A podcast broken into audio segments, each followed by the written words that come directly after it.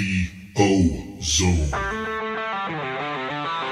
Welcome to the Ozone Podcast, presented by VyStar Credit Union, featuring Jaguar senior writer John Oehser and executive producer Dave DeCandis. I can't tell you how excited I am about this week. It's um, it's funny when you've done this as long as I have, you get the opportunity to feel old, and I certainly feel old today because I'm my guest is somebody that I worked with 26 or 27 years ago. He has gone on to much bigger and better things. Meanwhile, I have two in a way. But my guest this week is Steve Wyche of the NFL Network. And I think people know Steve from seeing him on the broadcast on the NFL Network, but I'm not sure they realize how knowledgeable he is about the NFL and how wide ranging his background is. Steve, we were just talking NBA big time in your background. And college football, which we covered at the University of Florida. I guess from a purely curiosity standpoint for me, how has all that helped? How did your NBA stuff help with the transition to the NFL? Because that's a little unusual. Most NFL guys have been NFL guys since they were in the business. Yeah, you know, I, I think you know there, there, are some of the NBA guys who are doing the NFL, and the, the biggest way it helped isn't so much you know the sports, the competitiveness, and, and things like that, but it's it's the interpersonal skills. You know, in the NBA, the access that you that I had to locker rooms, right? Mm-hmm. We had 15 guys. We had access up until 90 minutes before tip off, right? And then you're also dealing with 15 guys, three coaches, general manager, a couple other people. So you're around these people for 82 games plus preseason and postseason. So how do you navigate that? Basically, a big family for all that period um, of a season, and then an off season, maintain relationships, gain trust, and, still be able to really serve the readers mm-hmm. at the time of the newspaper. So that was the big transition because you come to the NFL, the access isn't nearly what it was in the NBA, but you realize the NFL is king, right? I mean, so many more people pay attention to the NFL. But it's more about how to work a locker room, how to work a front office, how to work a, a coaching staff. When I say work it, it's not manipulate. It's how to navigate and establish the human element of everything that really crosses all the boundaries of you know what you do you know in our job because it is often a very fine line to cross that you never really want to get blurred. Yeah, it's uh I did the Pacers when I was in Indianapolis. I did the Pacers not nearly on the level that you covered the beat. I was uh, stringing for NBA.com, but it was it, it's an amazing difference. I had always done the NFL and college football before that. And the strangeness to me was talking to guys before the game because it was such a different dynamic. And for uh, the listeners who don't really realize, in the NFL, there's no access to players or coaches before a game. So that's always been sort of sacred territory to me, meaning you just don't talk to them. You assume that they are doing – the most important things in the world before the game, and you don't talk to them until you're getting reaction. And in the NBA, you go through a walkthrough in the morning. You can talk to these guys a couple of times before they even, you know, lace them up in the in the evening. So the pace of that coverage, Steve, was so much different to me that I never quite got used to it. Your body clock is a different thing when you're covering an NBA beat as opposed to an NFL beat.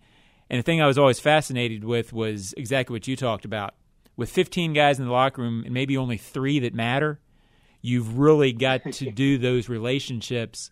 They have to respect you. You also have to have them realize that you're going to write things they don't like. So I imagine walking that line was a much different dynamic than it was in the NFL.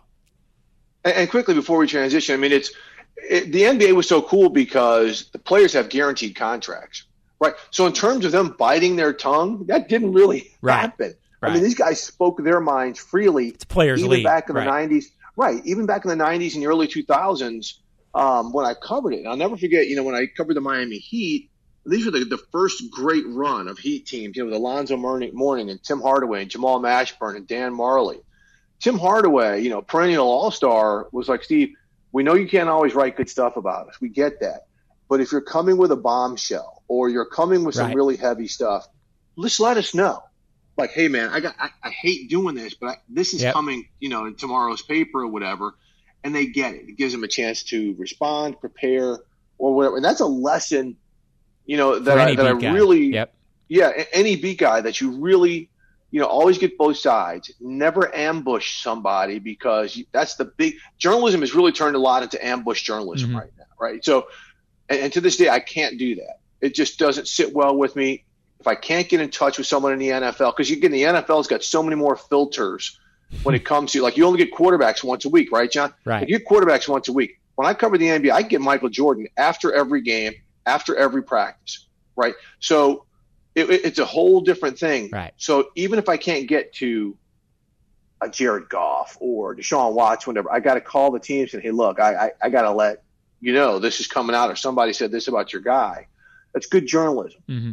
And, too often right now, we're for the quick to get it up online, you know, get it out on Twitter as soon as possible, and we, we neglect that step, and that's how come we have so much, you know, distrust, uh, blurred lines, yeah. people picking sides, and what we do in this business now. And, and I really hate how that part of a lot of professionalism has been co-opted in the name of clicks or in the name of getting visitors to your own personal blog, things like that. Yeah, I wonder if it's ever coming back. I I could talk journalism all day. Obviously, with somebody who's been doing it as long as you have. Um, the off season of the Jags, which for us here covering it, obviously it's always the storyline.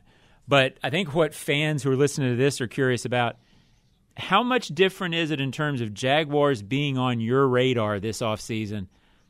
I've got to think maybe as much as any offseason since you've been doing this, this team is on your radar between Urban Meyer and between whoever they might take a quarterback, Steve. Yeah, good, good. Way, way, way to be a pro with that, there, John. They're taking, they're taking Trevor Lawrence. Right. when your new head coach Urban Meyer is in on planning his off-season mm-hmm medical schedule. Um, I think that's a pretty good tip on what they're going to do. But I mean, it, it's huge. It's huge. Maybe not as much as the teams who are, I'll say, two, three, and four, because that's where the action's going to be, right? The number one pick, we know who it's going to be. Um, it's going to be an exciting time because of Urban Meyer being there. Um, you know, the college coach with no head coaching experience, he's been out of the game, but he's a larger than life personality, right? You've got a quarterback going there. You've got a team that just a couple years ago was knocking on the door of the Super Bowl, and ever since, you know, it hasn't been, you know, torn down brick by brick. It's been torn down wall by wall with a number of good players who've departed. And so it seems like it's a change of philosophy um, organizationally there. So, yeah, absolutely, the Jaguars are on the radar. Plus, in a division. I, I think that's, you know, super newsworthy because of what's going on in Houston because of the trade of Carson Wentz to Indianapolis, and then the Titans being what they are. So, uh, you know, the, again, the Jags having the two first round picks and being able to come up from the second round or push back, they're going to be a lot of the straw that stirs the drink and what's going on with how these other teams build their roster. Mm-hmm. So you better believe the Jags more than what they have been. And I, and I don't want to be dismissive, right? So nationally in the past, kind of okay, it's the Jags. They're picking in the top five. Who are they going to take? Okay, let's go on to the next one. Mm-hmm. I think because of the Trevor Lawrence factor and the fact that they've got so many high picks and nobody really knows what's going on with them, there is a sense of intrigue that just hasn't been there before. You mentioned the AFC South. Um, as strange an off season in terms of quarterbacks in that division that I, I know, maybe ever. I mean, I don't say ever because when you say ever, then all of a sudden people say, well, no, it's not. But Deshaun Watson, uh, your gut on how that plays out. Uh, just, I guess, your thoughts on how it got here and how strange this is. Well, let, us let's, let's go to how it plays out. I, I think it's going to come down to a game of chicken. I don't think that Nick Caserio and the Texans are going to trade him because teams, as we get closer to the draft, there's going to be some teams that offer up a lot, right? There's going to, but there's going to be some teams that also that may be like, hey, three first rounders, that's just too much capital to mm-hmm. give up. So I don't think the Texans trade him. Now the now the leverage point, the, the breaking point comes down to will Deshaun Watson have the gumption to sit out a season, to pull a Lev Bell? Thirty that's thirty million dollars. You're never getting it back. No matter what you do in life, that is a, that is thirty million dollars. You're never getting back. Right, because you don't automatically okay. get it at the end. You, you don't automatically. That's what people forget a lot. Yep. Right. And look, I don't I don't care if he invests in the most, you know, something five years from now, Bitcoin wise, it's going to get him a billion dollars. It's still thirty million dollars he'd be leaving on the table for the Texans. So I, I just, I, you know, I think it, I think it ends. It, I mean, it's so ugly right now it's good that it's ugly now because it's February and mm-hmm. you don't want it to be at this point in August. But I think we're going to get into some real ugly stuff uh, come training camp. And if he is able to, I guess, broker his way there, I mean, then what? Right. I mean, they, they hired a head coach that nationally, that the way people, I mean, he's a sacrificial lamb. No matter what happens in two or three years, he's probably going to be gone. If they get better, someone else is going to be hired to replace him. And if they get worse, then that's just what happens. He's going to get replaced. Mm-hmm. So it's it's just it's a it's an ugly situation, John. So many of the things you hear about what's going on there are just almost unprecedented. Yeah. In terms of the way that they're handling their business, and um, I, I, just honestly think you know I think Deshaun Watson ends up as a member of the team, but will we will he take a snap in 2021? Right. Remains to be seen. I guess the amazing thing we had a similar situation here with Jalen Ramsey, obviously. Um, and it's been a couple years ago. And at the time, my thought was, hey, you can't bend to the player because if, if you bend to the player, then all of a sudden you're bending to every player. But that's a different conversation with quarterback to me because you're building a franchise around that guy. The cap ramifications are so much different. And uh, face it, uh, no matter how good you are at cornerback, the 10th best quarterback in the league is more important than the first best cornerback. So it's strike. I guess my question to you is: Is there no way the Texans could just go and say, "Hey, we've got to save this. You're our guy," or has it gotten too far from that? That, uh, hopefully that's what they're doing. Yeah. I mean, hopefully they are trying. Now, there apparently has been no communication between the two, whether he won't pick up the phone or they're being stubborn. It, it, look, it really seems so far gone. But look, if you're Deshaun Watson, you see them two years ago trade away your best target in DeAndre Hopkins. Just let go of J.J. Watt. There are people in the building who will tell you the players know what's going on upstairs, you know, in the ultimate hierarchy. Like, this is no place you want to be. Okay, then you're also dealing with a situation where, um, you know, the son of, of Robert McNair takes over. There was some issues from ownership that some players players felt were racially insensitive and they feel that that's still coming along as well. So there's guys like what, you know, look, because before a couple years ago, Houston was a place everyone wanted to go to. Great city, no state tax, they're winning ball games, and you've got Deshaun Watson. Mm-hmm. Now people are like, it's a plague. And again, I, I just have not seen this in the NFL because rosters are so big. There's so many factors are, that are in play that, you know, people, you know, to say, geez, what's going on here? So, um, John, it, it's just it's it's a sad situation. But one thing you said that's in, interesting to me is I wonder if any owners are calling up Cal McNair saying, no matter how bad it is, don't you bend to the player because the precedent that you will be setting, especially a quarterback, for the rest of the NFL at that position, absolutely, the precedent you could set could really put all of us in a bind in future years. Tell me why Carson Wentz will work in Indy. Well, I mean, look, there, there's there's the only reason I'll put it this way: the only reason he won't would be Carson Wentz. Hmm. That means he's not he's not mentally strong enough to deal with some of the things that got to him in Philadelphia. He's going to, and, and John, again, this is no knock against our journalistic brethren, but he's going to a media market that is far more kind to its athletes than Philadelphia. Okay, which just about anybody is, right? Just correct. He is going to a coach that he is familiar with. He's going to a run-heavy system with a good offensive line and a really good defense um, that's ready to win. He's got wide receivers. You know, you've got Michael Pittman. Uh, T.Y. Hilton's a free agent. We'll see what's going to happen there. But Chris Ballard has shown as a general manager mm-hmm. how to build a team, right? So organizationally, the structure, we just talked about all the dysfunction in Houston. The structure in Indianapolis is vastly different. I mean, all the way from the ownership down, they've, they've got a really good model in their building. So he is going into a situation where he is going to be supported. He is going to have everything at his disposal for him to succeed. Again, this though is a guy who felt uneasy with Jalen Hurts being drafted, who felt uneasy with a couple different coaches giving him different instructions. Uh, d- instructions. So he, he couldn't get his mind around things. That's the, the concern people have as to what is Carson Wentz going to be mentally mature enough and mentally strong enough to go into a situation where he's going to be expected to win. Because, like I just said, he's going to a ready-made mm-hmm. house, you know, a turnkey situation where they should be a playoff team. You talk to a lot more people around the league than I do. Obviously, I'm I'm Jaguars focused. You're NFL focused. Um, what's the buzz around the league on Urban in terms of is there a lot of interest to see if this works, if the college coach comes in and has success? Uh, just what's the general feel you get for that?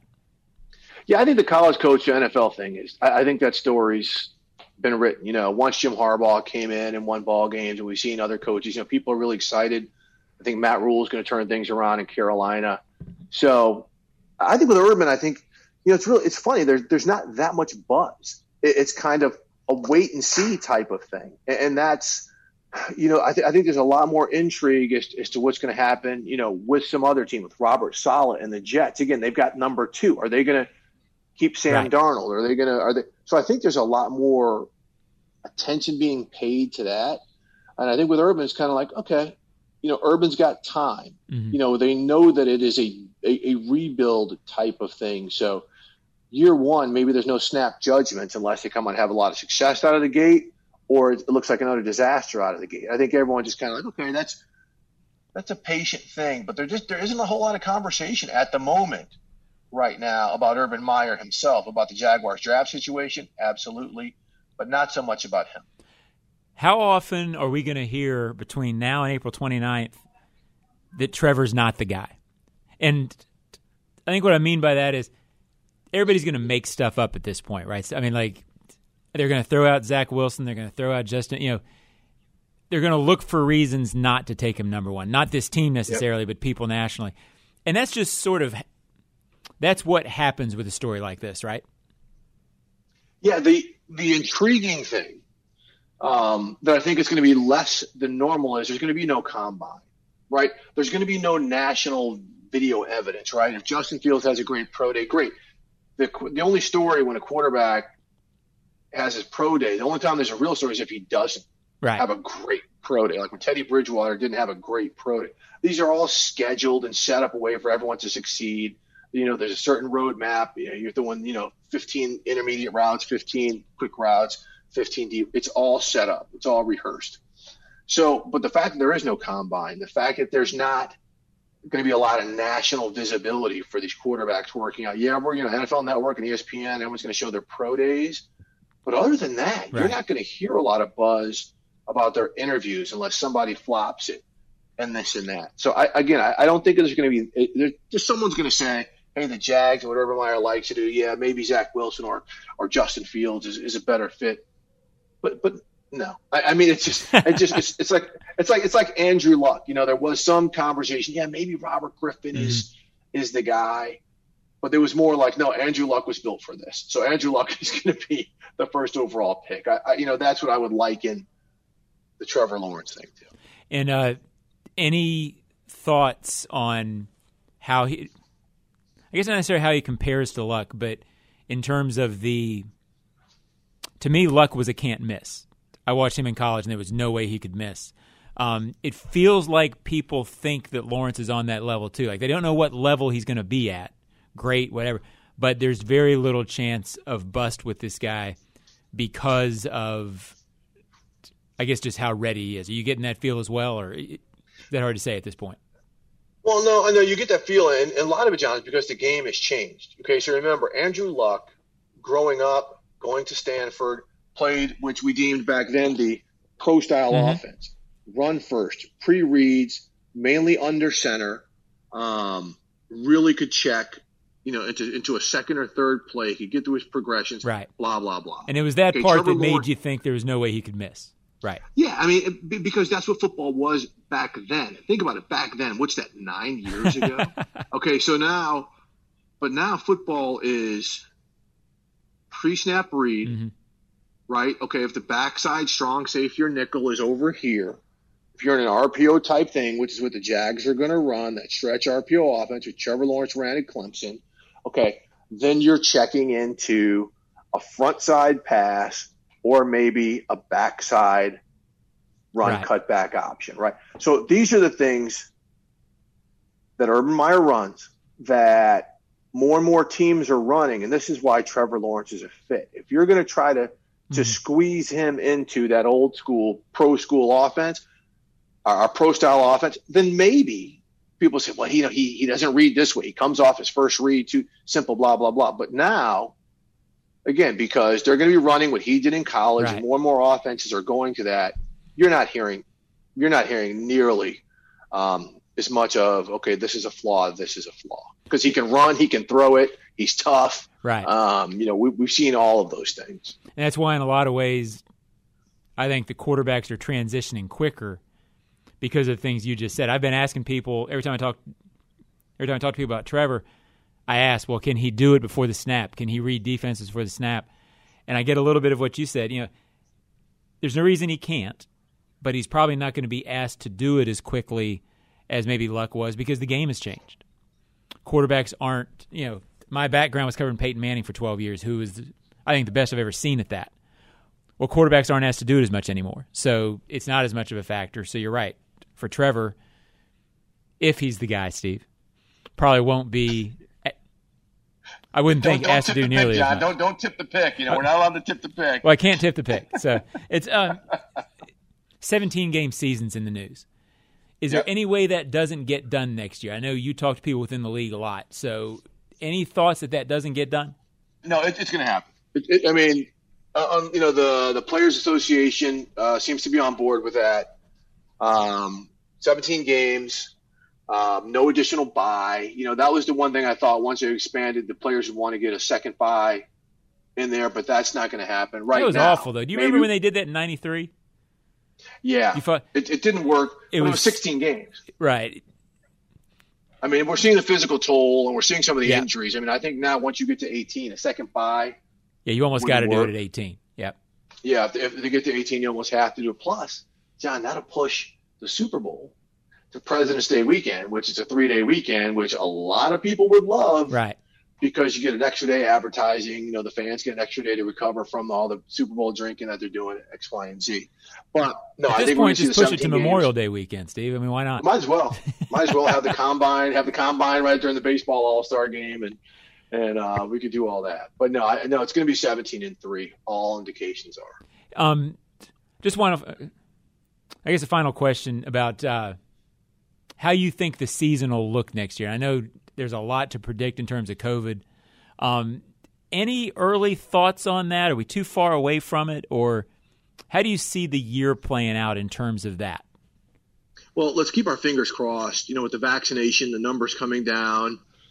Um, hopefully, people just kind of not getting too far ahead of themselves. We'll see coming up in a couple weeks in spring break um, what happens. You know, if, if people Sure. are going to get too far ahead of themselves. But let's hope that you know the stadiums are full. Let, let's you know, John, you saw it was so weird having to cover a game with no fans. I, I mean, I, I don't. I think I covered one game in Miami where there were ten thousand fans, Right. and it sounded like a Roman lion fight. Right? Mhm. I was like, wow, because I covered games in the brand new SoFi Stadium with the Rams or the Chargers out here in L.A. Or you know, in some other venues in Seattle, you know, the loudest stadium in the NFL with no fans.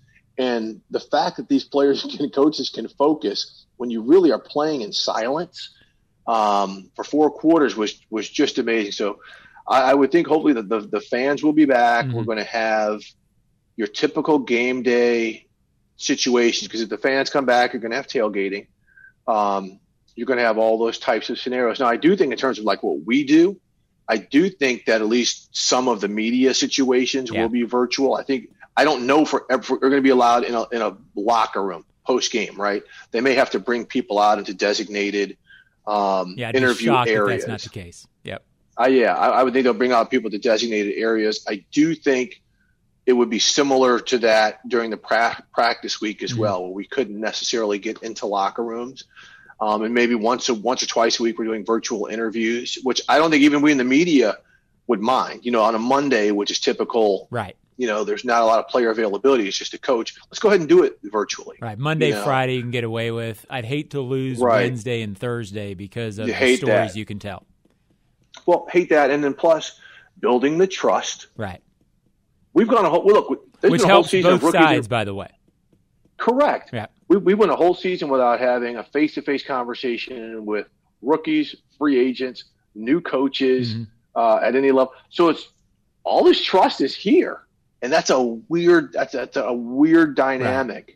Um, especially to kind of go back to how we led this off, like when the NBA, when you're it's such an intimate situation, and you really build great relationships, Mm-hmm. could be negative, wh- whatever. but not having that was was, was a very odd Mm-hmm. thing, mm-hmm. you know, for me and you, and, and, I'm sure. So, but in terms of the fans, I, you know, again, let's keep our fingers crossed that you know we, we get the vaccines in people, that the stadiums could at least, because I know they say some, you know, hey, 50, 75 percent. I'm like, look, if you're talking 50 percent, you're still talking 40,000 people. I don't know the difference between 40 and 60. If it's shoulder to shoulder or Right. arms length to arms length, I mean, that many people you know, I, I don't know where. You, I mean, I, I just don't know where the where the difference um, would lie. Um, but you know, more than anything, I really just hope you know, as as a nation, um, you know, we kind of come together, get this get this thing under control. Because as much as I want to go to football games, I want to go see a good concert. Man. Yep. Yep. Like I got so, so, so like, what, what's the first concert you want to go to once once this ends? I mean, who are you trying to go see, my man? Uh, probably Lil Wayne. Steve, that's how I roll. Come on, No. get out of here! Uh, no way. um, no, uh, probably. Uh, you know, I'm a country music guy now. You, you know, Mhm. as I've gotten older, so probably uh, Jason Isbell is not quite country, but uh, you know, drive by truckers, uh, Jason Isbell, something along those lines. So, uh, yeah, that's sort of my jam, as you, as the young kids There say you now. So my jam, yeah. I'm actually, I'm going to go see a good Leon Bridges, you Okay. know, show. You I know, got you. Leon. You know, I'm not trying to be out there Coachella style, bro. We're too old for that stuff. no doubt. Two final things. Uh, first, uh, tell me about your podcast that you uh, do with Jim Trotter. It's a fascinating. Yeah, you know, the, listen yeah, to me. it's the so uh, it's, it's the huddle, the huddle and flow podcast, uh, where you can find on Spotify, iTunes, wherever you get your podcast. But it's Jim Trotter and I. You know, we've got, God, probably at least three decades, four decades of covering the NFL in there. But you know, we, we've been real fortunate. We, we've we've gotten some some major heavy hitters uh, Mhm. on this podcast, ranging from. Uh, you know, Patrick Mahomes to Arthur Blank, the Falcons owner, to Soledad O'Brien, Chuck D of Public Enemy. right. We, we cover a lot of issues, a lot of ground. They're all kind of sports centric, but then the tentacles uh, really spawn off to society, news, uh, journalism, kind of whatever the topic of the day is. Our most recent one, we had Kelvin Beachum. You know, he's Sure. kind of a, a back. Uh, he's been an offensive lineman veteran for years, but he's one of the leaders of the Players Coalition, and we're talking about them bridging the digital divide hmm uh, to educate people in this country. Because you know you have a lot of folks who can't even have Wi-Fi or don't have laptops, so they're supposed to educate their kids virtually. Can't do it. So it's a really great discussion, but yeah, I mean it's it's been real successful and got a lot of great feedback. So I appreciate you bringing that up. I know we're way away from even a season, but uh, Jaguars rebuild. How fascinating will it be to you, and how long do you see it taking before they sort of get there, meaning get back into the flow? Well, if Trevor Lawrence is what he is, it's, it's not going to take too long. Um, I just, I, I really hope they don't do anything like crazy knee jerk, like saying, okay, let's go out, let's pay three major contracts, two to wide receivers and one to a corner. Well, you know, it might be a two or three year Mhm. deal. You want to find people who are going to fit what Urban Meyer wants to do, what this coaching staff wants to do, and to fit the personality. Build up those trenches, man. You got to build up that D line, that front seven. Um, as we saw, the Buccaneers showed how valuable, you know, having that Right. does. And I, and I think I think you really need to work on that offensive line and that defensive line to be able to stop the run in this division. You know, the Colts and Titans are coming with it. That's not going to change. And to be able to block and protect Trevor Lawrence and run the ball yourself. And, and I think again that steady that steady progress. And John, we've seen the NFL. It doesn't it doesn't take long. Right.